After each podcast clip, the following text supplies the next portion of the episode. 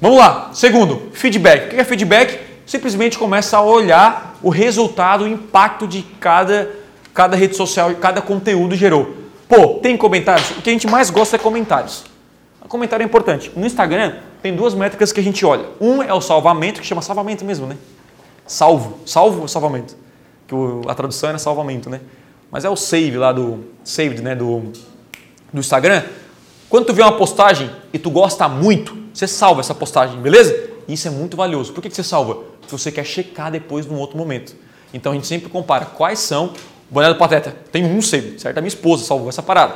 Beleza? Agora, quando eu boto conteúdo demais, tem 30. Que a galera para, então é um conteúdo de qualidade, mesmo com menos curtida. Por isso, curtida não é tão importante. E outra agora que é o envio, né? Como é que se chama essa parada aí? Nem sei.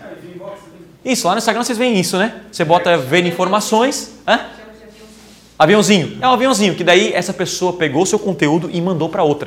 Então imagina, se você aí é político, certo? Você postou uma parada, você consegue ver quantas pessoas passaram a, a essa postagem inbox para a galera.